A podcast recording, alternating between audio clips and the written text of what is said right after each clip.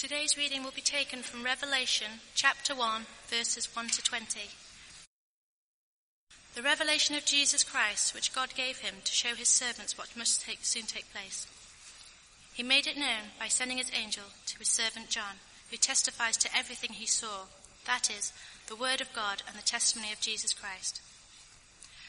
Blessed is the one who reads the words of this prophecy, and blessed are those who hear it and take to heart what is written in it, because the time is near. John, to the seven churches in the province of Asia. Grace and peace to you from him who is, and who was, and who is to come, and from the seven spirits before his throne, and from Jesus Christ, who is the faithful witness, the firstborn from the dead, and the ruler of the kings of the earth. To him who loves us and has freed us from our sins by his blood, and has made us to be a kingdom and priests to serve his God and Father, to him be glory and power forever and ever. Amen. Look, he is coming with the clouds, and every eye will see him, even those who pierced him, and all the peoples of the earth will mourn because of him. So shall it be. Amen. I am the Alpha and the Omega, says the Lord God, who is, and who was, and who is to come, the Almighty. I, John, your brother and companion in the suffering and kingdom and patient endurance that are ours in Christ, was on the island of Patmos because of the word of God and the testimony of Jesus. On the Lord's day, I was in the Spirit, and I heard behind me a loud voice like a trumpet, which said, Write in a scroll what you see, and send it to the seven churches, to Ephesus, Smyrna, Pergamum, Thyatira, Sardis, Philadelphia, and Laodicea. I turned round to see the voice that was speaking to me, and when I turned, I saw seven golden lampstands, and among the lampstands was someone like a son of man, dressed in a robe reaching down to his feet, and with a golden sash round his chest. His head and hair were white like wool, as white as snow, and his eyes were like blazing fire. His feet were like bronze, glowing in a furnace, and his voice was like the sound of rushing waters. In his right hand he held seven stars, and out of his mouth came a sharp double-edged sword. His face was like the sun, shining in all its brilliance. When I saw him, I fell at his feet as though dead. Then he placed his right hand on me and said, Do not be afraid.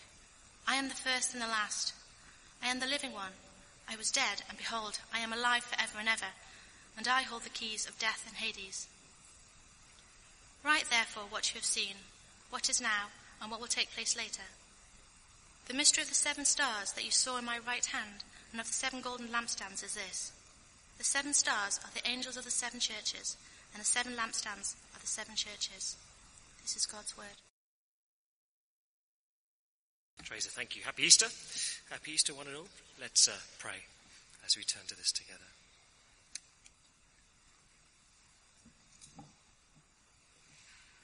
Our loving Heavenly Father, we praise you for the resurrection of your Son, the Lord Jesus Christ. And not, were it not for that day, we would not be gathered together. We would not have the future that we have. We would not have a relationship that we have with you now. It's a wonderful day. And as we come now to consider the Lord Jesus Christ as he is in glory, the risen, uh, ascended and exalted one, would we be struck by his majesty, his power, his care for us? Would we love him? Would we have confidence to live for the praise of his name? Amen. Amen. Now, Revelation 1, it may not be the most obvious thing, or perhaps on uh, Easter Day, yet it is an extraordinary picture of Jesus Christ as he is now. And I wonder if you think of him in these terms. Because of imagery, it's much easier to conceive, think of Jesus Christ on upon a cross than it is to think of him, perceive of him as risen and in glory. Just, we see more pictures, I think, probably of the cross. And him in glory is, well, what does it look like? Well, it looks a little bit like this in Revelation chapter 1. It is an extraordinary picture. And we need it. I don't know if you had a chance to glance at the Sunday papers today. The, uh, the lead uh, column in the Sunday Times is titled, Christians Need a Break from Their Tormentors. Now, one sense, we need some perspective on that. As has been prayed, Christians in Iran or, or, or in other places are in desperate need Christians in North Korea where 100,000 are in work camps purely because of their faith. They need a break from their tormentors. So in one sense, to say that in the UK, we just need a bit of perspective. Um, we have many, you know, huge freedoms if you're a Christian here today. And yet, of course, the point of the article in the Times is that the atmosphere towards Christians in the UK has become more hostile. So, you know, people, employees taken for court, to court for wearing a tiny little brooch of a cross, and that's not allowed. And the Times is, you know, is just saying, come on, give the Christians a break. Why are we so angry? Why are they being given such a hard time in the press? Well, you're the press. But um, that's kind of there, there is, is the gist of the, art, uh, the um, article. And of course, it may be the case that uh, you're a Christian and as the climate becomes, yes, a little more hostile to Christianity, the temptation to go silent becomes more apparent. To say nothing when conversation comes up at work or amongst friends, you think, I could probably say something here, but I, I just don't want to cause a fuss. It won't go down very well if I let people know what I think as a Christian on this issue. And well, you're not a Christian here today. The temptation perhaps to take these things more seriously, well, why would I when lots of people out there in the UK are very dismissive of the Christian faith? Why, why would you? Well, the book of Revelation is written to Christians in the first century who were suffering really suffering, Iran type suffering in some places. They're certainly suffering financially. Some are suffering uh, persecution to the point of murder, most obviously by the Roman Empire. Some suffering at the hands of uh, Jews who haven't accepted Christianity, uh, haven't accepted that Jesus Christ is their Messiah. And the book of Revelation really has one very simple point Jesus wins. That's it. Jesus wins. It's quite a long book, but that's its point. Jesus wins. The, the book of Revelation slightly sets up this battle between two characters, the lamb and the dragon. Sounds a little dramatic. Doesn't sound like the lamb has a chance against a dragon, does it really? But um, the lamb is Jesus Christ. 29 times in the book he's described as the lamb. The dragon, or whatever you make of such things, that's the devil. So 13 times the dragon is spoken of. And there's a sense in which there's this contest or conflict in the book between the lamb and the dragon. Not really, as we'll see even, as, even today. But the point there in, in making it so cut and uh, black and white, lamb, dragon, is well, it's just the same as the rest of the Bible. Essentially, there are only two positions you can be in. You can be with Jesus Christ or you can be against him. And there is no middle ground. So you either belong to the Lamb, Jesus Christ, or you've aligned yourself. I, mean, I know it's unpopular to put it this way, but you've aligned yourself against him. And therefore, biblically, you've aligned yourself with Satan. Ah, mean, you don't need to worship him or overtly or anything like that, but it's just there are only two teams, really, according to the Bible. It's black and white. It's lamb, it's dragon. Naturally, instinctively, we align ourselves with the dragon. I mean, it's all picture language. We'll get to that in a moment. And it's only through the work of Jesus Christ that we can join him, be with him. And the book of Revelation is clear. Look, whatever is taking place in history, if you're in Iran at the moment and being persecuted, if you're in Egypt and being arrested at the moment, it may look as if Jesus isn't doing so well. But whatever is taking place in history at the end of time, Jesus wins because of what's already happened his death and his resurrection. Jesus wins.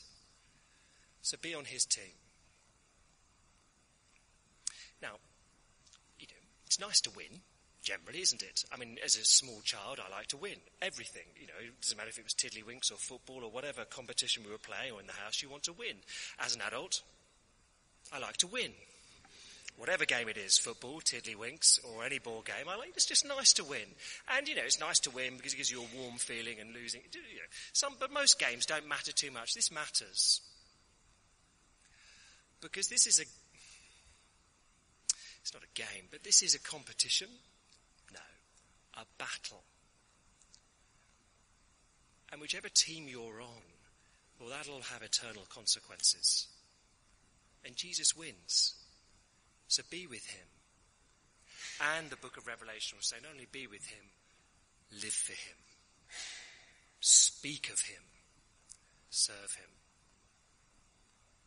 Jesus wins. Now, very briefly, um, more of this in weeks to come, I'm sure, but uh, just in terms of the book of Revelation, if it's unfamiliar to you, uh, it's just a stack of images.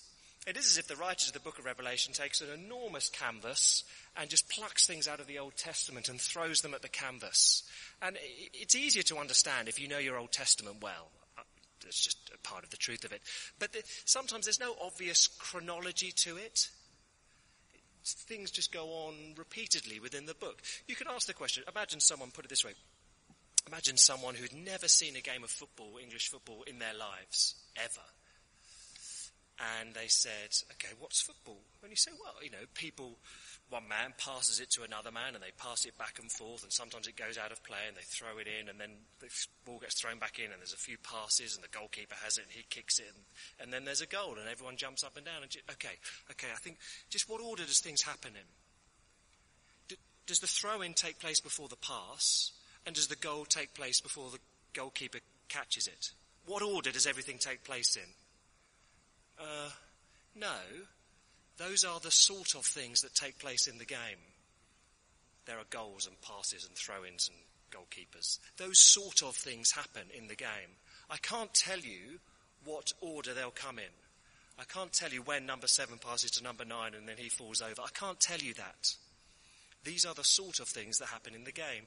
And the book of Revelation gives us the sort of things that happen in history. So people often make mistakes if they try and work out the chronology. Does that happen before that? And does that equal 1957? And does that equal 1968? And no, no, no, no, no. These are the sort of things that will happen in history until Jesus returns. And when he does, he wins. That's it. Let's have a look at um, chapter 1. Uh, briefly, uh, verses 1 to 3. It's a revelation.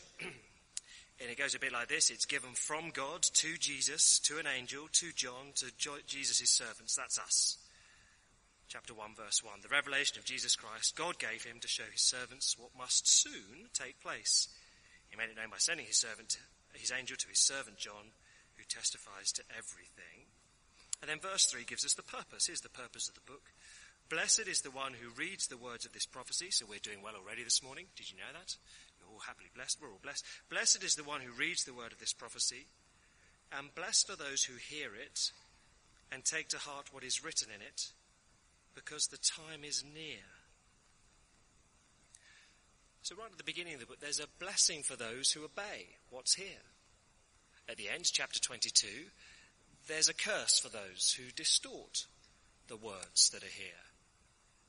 So he's saying to take these words seriously and obey Jesus Christ, live for him, because he wins. Two main things about the uh, uh, Jesus Christ then, the risen Jesus Christ in uh, chapter 1. First, in verses 4 to 8, the victorious Christ is coming to judge. And then the second thing is 9 to 20, the all powerful Christ is tending to his church. Let's look at them in turn. First then, uh, verses 4 to 8, the victorious Christ is coming to judge. Verse 4. John writes to the seven churches in the province of Asia Grace and peace to you from him who is, who was, who is to come, and from the seven spirits before his throne, and from Jesus Christ, who is the faithful witness, the firstborn from the dead, the ruler of the kings of the earth. Okay, here, here straight away we encounter some of the sort of style of the book of Revelation. We're told here that John is writing to the seven churches in Asia Minor. There's not literally seven. We know historically there were at least ten at the time, but seven in the book of Revelation means all of them. Seven always means fullness or complete. So he's writing to all the churches. It's a letter meant for all Christian churches to read. Then you get this Trinitarian introduction. The Father is the one who, who, um, who is, who was, who is to come. From the seven spirits. What? What, what does that mean? No, just the fullness of God's Holy Spirit. That's all it means. And from Jesus Christ, who uh, gets a, a, number of titles, as he often does uh, throughout the book. He's the faithful witness. That is, in Jesus there's truth. He's the firstborn from the dead. He rose from the dead. He can raise you from the dead too. Stick with him. He's the ruler. Don't depart from the one who rules. And then you get this little burst uh, that we often get throughout the book of Revelation. To him who loves us and has freed us from our sins by his blood and has made us to be a kingdom and priest to serve his God and Father, to him be glory and power forever and ever. Amen. Now you get these throughout the book of Revelation. All, all of a sudden, out of nowhere, you get this sort of one verse. Anyway, enough of that. Jesus is wonderful and he's conquered through the cross. It just pops out every now and again. Hurrah for the cross of Jesus Christ essentially pops out in the book of Revelation when you're not expecting it. What's going on there?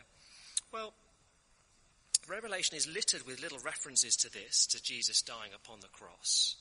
And the reason it is because there is when the decisive battle of history was fought. So you get a number of times, slightly unclear, at least on two occasions in the book, the dragon, God's enemy, the devil, gathers his forces. He gathers an army to fight. And you think, oh, it's going to be a big battle. And then, nothing happens because the battle was at the cross. It took place there. So, as, as, far as the Bible, and certainly the book of Revelation is concerned, if there's a fight between Jesus on one hand and the devil on the other hand, it's like a boxing match.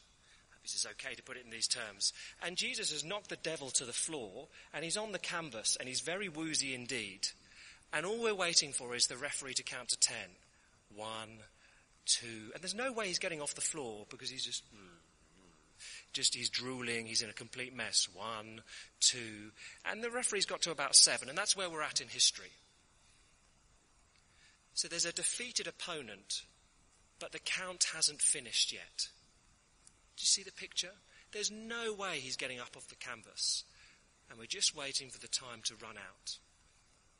It was there at the cross that the decisive battle of history took place. And now we're just, well, we're waiting. We're waiting for the victor to be crowned. And what's our role? Well, you get this little, this little picture. To him who loves us and has freed us from our sins by his blood and has made us a kingdom and priests to serve him or to serve his God and Father. And that again is typical of the book of Revelation. There's a, a rescue in order to serve. The, the, uh, the, Narnia picture is a very helpful one for this. It may be very familiar to some or not to others. In the, uh, the first book that C.S. Lewis wrote then of the Narnia series, The Lion, the Witch and the Wardrobe, Ed, Edmund is the fool. Uh, Edmund enters into Narnia and he joins the wrong team. He eats Turkish delight he joins the White Witch and he serves her, even though she's awful and wicked, because he thinks it'll make him great. He thinks he'll be a king if he serves the White Witch, so he betrays uh, his three siblings. So he belongs to her team. And of course, in that book, Aslan is a Jesus figure. So Aslan is the rival. You have an evil queen and a good king. But Aslan dies in Edmund's place. He takes the punishment that Edmund deserves, so Edmund is freed from his sins. Okay, wonderful. But what happens after that? Well, obviously, Aslan rises from the dead, just as Jesus does. What does Edmund do at that point? If read the book or seen the film, Edmund doesn't say, Oh, thank you very much. I'm back off to my Turkish delight now, because that's what I quite fancy. Thank you very much. I'm rescued back through the wardrobe and back into Blighty for me. Uh, now, Edmund fights. He picks up his sword and he fights for Aslan. Now, don't get carried away by the metaphor. But when Edmund is rescued, it is in order to serve Aslan the king. And that's the point here, verse 6. It's the, it's the, typical language of the whole of Revelation. Jesus Christ has rescued Christians, made us this exalted language, kingdom, priests, to be active in his service. That's why we've been rescued. Okay, so that's what's going on. We're waiting. Uh, we've been rescued. We've been rescued to serve Jesus Christ. We're just waiting, in one sense, for the world to end and getting on with that. But then we get to verse 7. Look, he's coming with the clouds, and every eye will see him, even those who pierced him. And all the peoples of the earth will mourn because of him. So shall it be. Amen. So John here uses the language of Daniel 7 in the Old Testament, Zechariah chapter 12, to say very clearly Jesus will return in judgment. There'll be a day when he returns. Now, as often the case with biblical prophecy, there are a number of levels at which this is fulfilled. There are at least three for this. The first takes place in, in the year AD 70. Um, so uh, Jesus predicted it in uh, Matthew 24 and Mark 13 that uh, in, in the year AD 70, Jerusalem would be destroyed. And indeed it was. So the Roman army entered Jerusalem and razed it to the ground. Hundreds of thousands killed. You can read the reports of it in the Jewish, Jewish historians of the time, people like Josephus. The city is devastated in AD 70. So, verse 7, those who pierced Jesus Christ were judged. Those who were involved in putting Jesus to death well, were devastated in the year AD 70. And that makes sense of lots of the, the temporal references in the book. So, chapter 1, verse 1, what must soon take place? Verse 3, the time is near. Because that first judgment was near, and it took place just a few, a decade or two after this was written. So that's the first level. The second, we'll get on to when we see the, uh, the letters uh, in the next few weeks that Jesus is active in history. There are lots of little comings, small localized events when Jesus judges a church. Says, you, you, you know, we're going to shut you down because your behavior is abhorrent. It's the first in AD 70. There are lots of localized little tremors before the volcano comes. But finally, at the end of history, there's the final day of judgment when Jesus returns and the world ends, and you won't miss that day in his language, the stars will fall from the sky. It'll be obvious. No one will miss when Jesus returns. You ever hear something on the news? Apparently people claim Jesus has returned in South America. Don't, everyone will know. Now, the CIA have tried this trick once. I don't know if you know this. In the 1960s, the Kennedy brothers, uh, early 60s obviously, the Kennedy brothers were obsessed with Fidel Castro, post, 90, uh, post 59 and uh, his takeover of Cuba, obsessed.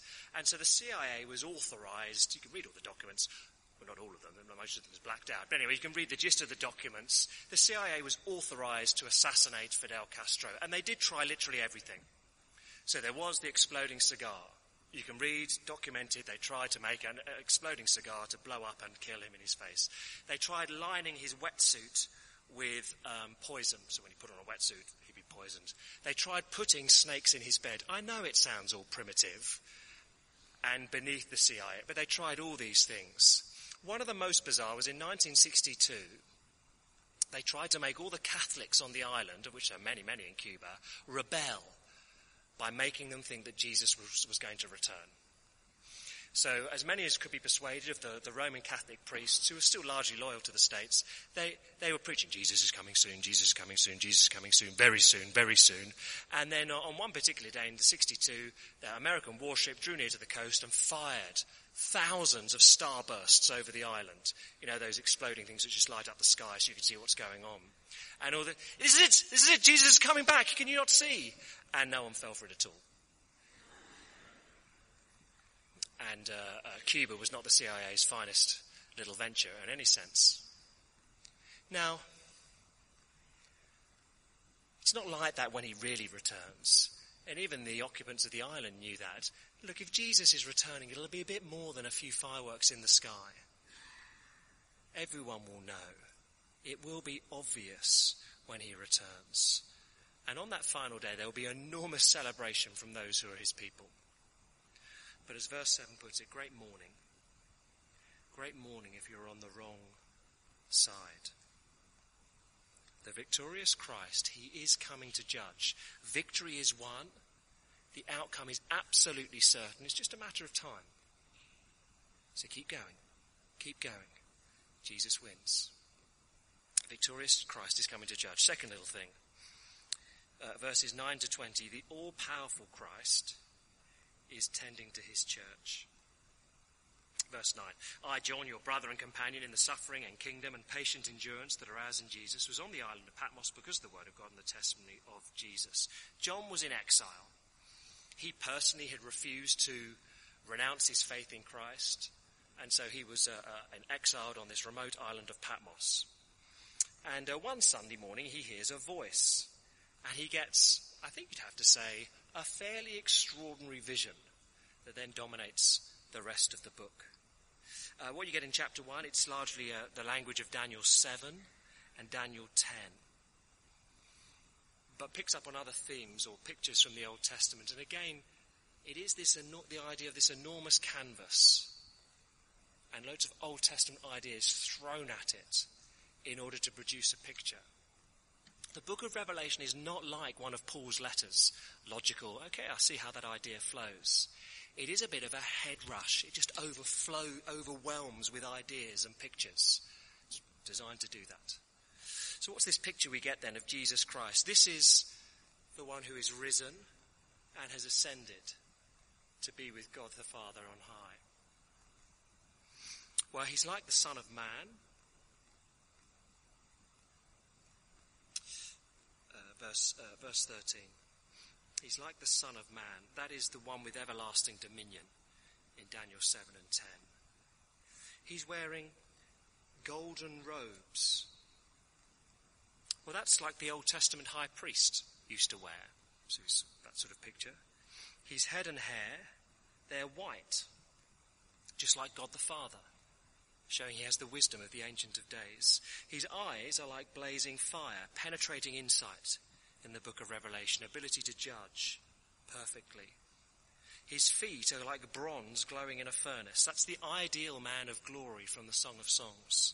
His voice, terrifying. His voice was like the sound of rushing waters. That's Ezekiel 43, the sound of God coming to live with his people. He holds seven stars. They're angels. That is, the heavenly powers are in his hand. From his mouth comes a sword. Why, in Isaiah 11, that's the sword that judges the wicked and rescues the poor. His face is like the sun shining in all its brilliance. Again, that's a picture from Judges chapter 5, the smile of God. God's smile in Judges 5 destroys his enemies and brings enormous relief and pleasure to his people. Here, here is the one who fulfills every positive promise and image and idea that the Old Testament has to make. John sees all this in verse 17. Well, he collapses. He collapses, and of course you would do. Can you imagine meeting someone this afternoon who looks a bit like this? Blazing eyes, a sword coming out of his mouth, juggling stars, real stars, not little fake things. It's an overwhelming picture, and it's meant to be. Here is Jesus Christ. He's the same one. He's the same one as the Lamb who was slain. But now he is raised in his glory. He is magnificent. And John says, sorry, Jesus says to John, Look, I may be terrifying, but verse 17, don't be afraid. I'm the first and the last. I bracket all things. I was there before the creation of the world. I am the, the consummation of this world. I am the first and the last. I am the living one. Because death couldn't hold me. Indeed, I hold the keys of death and Hades. Can you imagine that extraordinary thing? Death is a creature that Jesus can lock up. What does people really fear? People fear death when they get older. People fear cancer. It's just a creature that Jesus can lock up. Or death and hell are just little, I mean, they're terrifying creatures, but to Jesus, they're just like little dogs on a leash. You know those ridiculous celebrity dogs? A Paris Hilton, little whatever they are, handbag dog. That's what, that's what death is to Jesus, just a little creature. Shh, I've beaten you. Shh.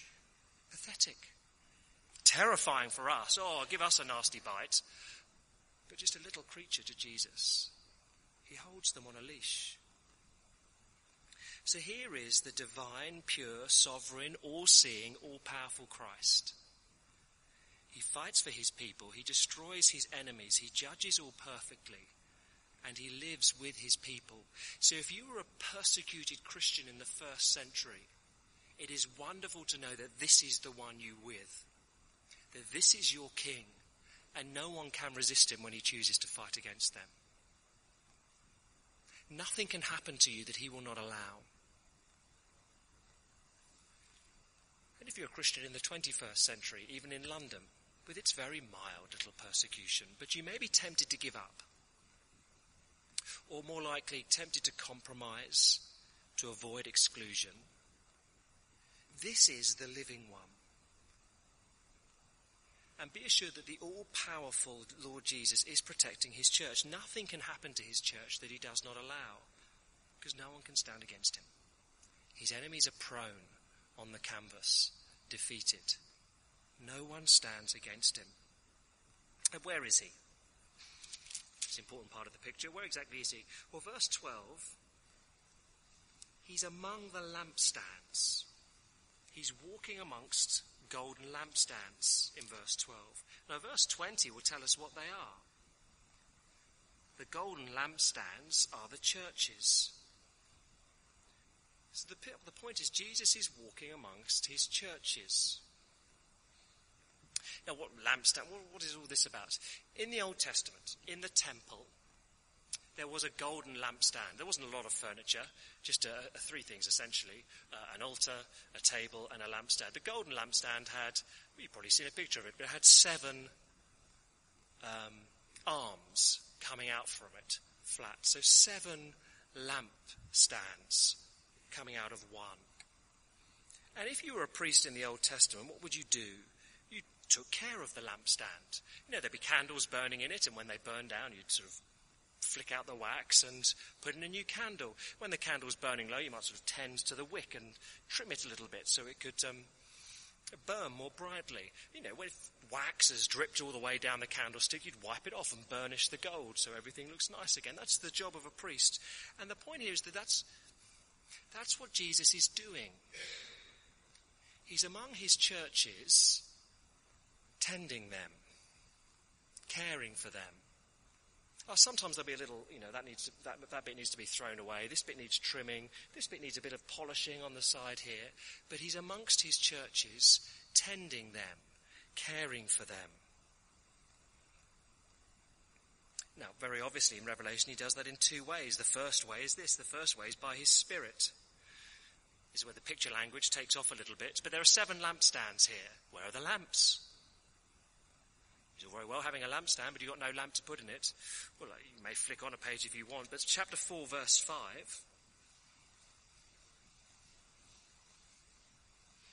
Chapter 4, verse 5. Before the throne, seven lamps were blazing. These are the seven spirits of God.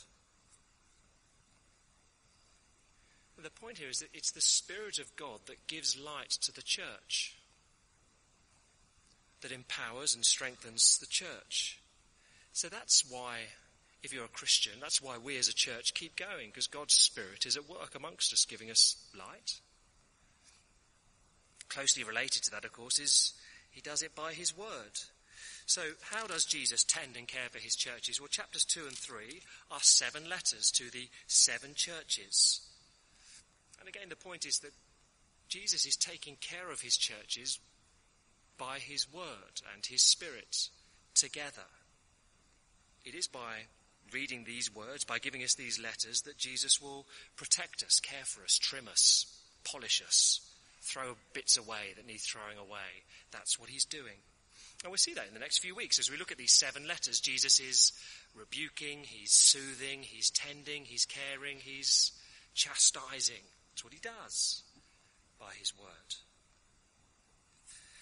So, if nothing else, take away that image of chapter 1, verse 20. Because there's two elements to it. Do you see that in chapter 1, verse 20? Jesus is both holding the churches in his hands, so he's holding seven stars in his right hand. He's holding the church in his hands, and also he's walking amongst the churches. It's a sort of you know, a double picture to make sure we get it. Jesus is looking after his church. He won't let it go. He won't let his people go. He's active amongst us even if we don't always recognize it. we just had the, the, great fun and privilege last week. We went away as a family skiing, which was a hoot. And uh, for the first time, our uh, whatever six-year-old uh, Nathan came with us, and he did all right. You know, he did all right. There were moments I was even proud. The um, uh, but one day we pushed him a bit too hard, and uh, there was meltdown, not of snow, of boy, on the slope, just wail, uh, uh, wailing like I've never quite heard him produce. And no, no, no, no, no, I can't do it. I won't do it. I'm never leaving this slope. I never want to go home. You know, just a complete irrationality, meltdown. Okay, okay, what do, what do we do? We've got to get to the bottom. No! Okay, uh, we can't stay here all night. Yes! Uh, you know, just, uh, what do we do? What do we do? Uh, and it was, it was, it was one run too many, and the run was a bit too difficult for him. We'd made that, we got it a bit wrong in truth. What do we, well, eventually what happened? I got, I got in between my legs and skied down with this not inconsiderable size boy now between my legs.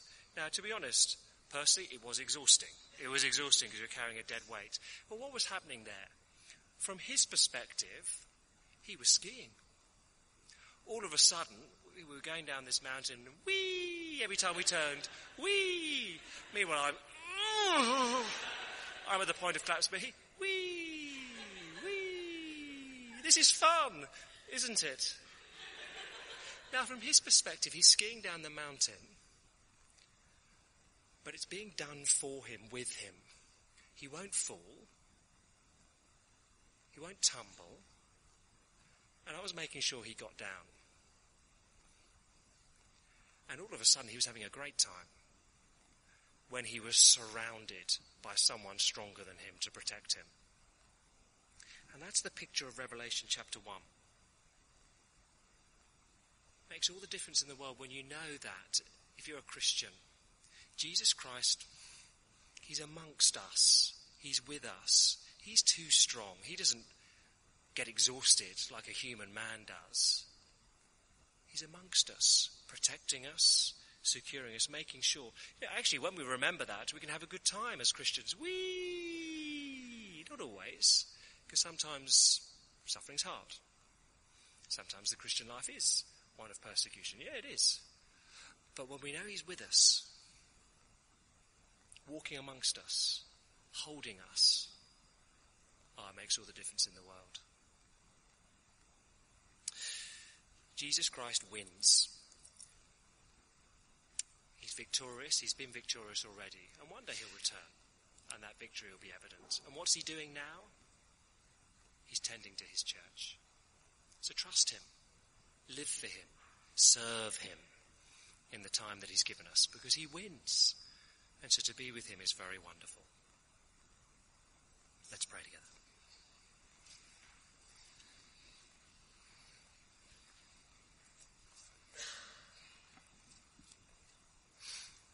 Our Father, there's much in this book which is strange, a little bewildering at first glance. But thank you that the, the main picture is very, very clear. That Jesus Christ has won. He's defeated death. Those of us who are Christians already know that He has bought us from our slavery. He has paid for us, so we now belong to Him rather than being hostile to Him. And that being the case, Father, knowing that Jesus wins, if we're Christians, will we serve him? Know that we've been made a kingdom to serve him, priests to serve him. Will we give our lives to serving him in the full confidence that that is the most sensible thing to do because his victory is certain. And on this day, we, that is eminently clear. He's conquered death, and one day his victory will be evident to all. And we praise you for it in Jesus' name.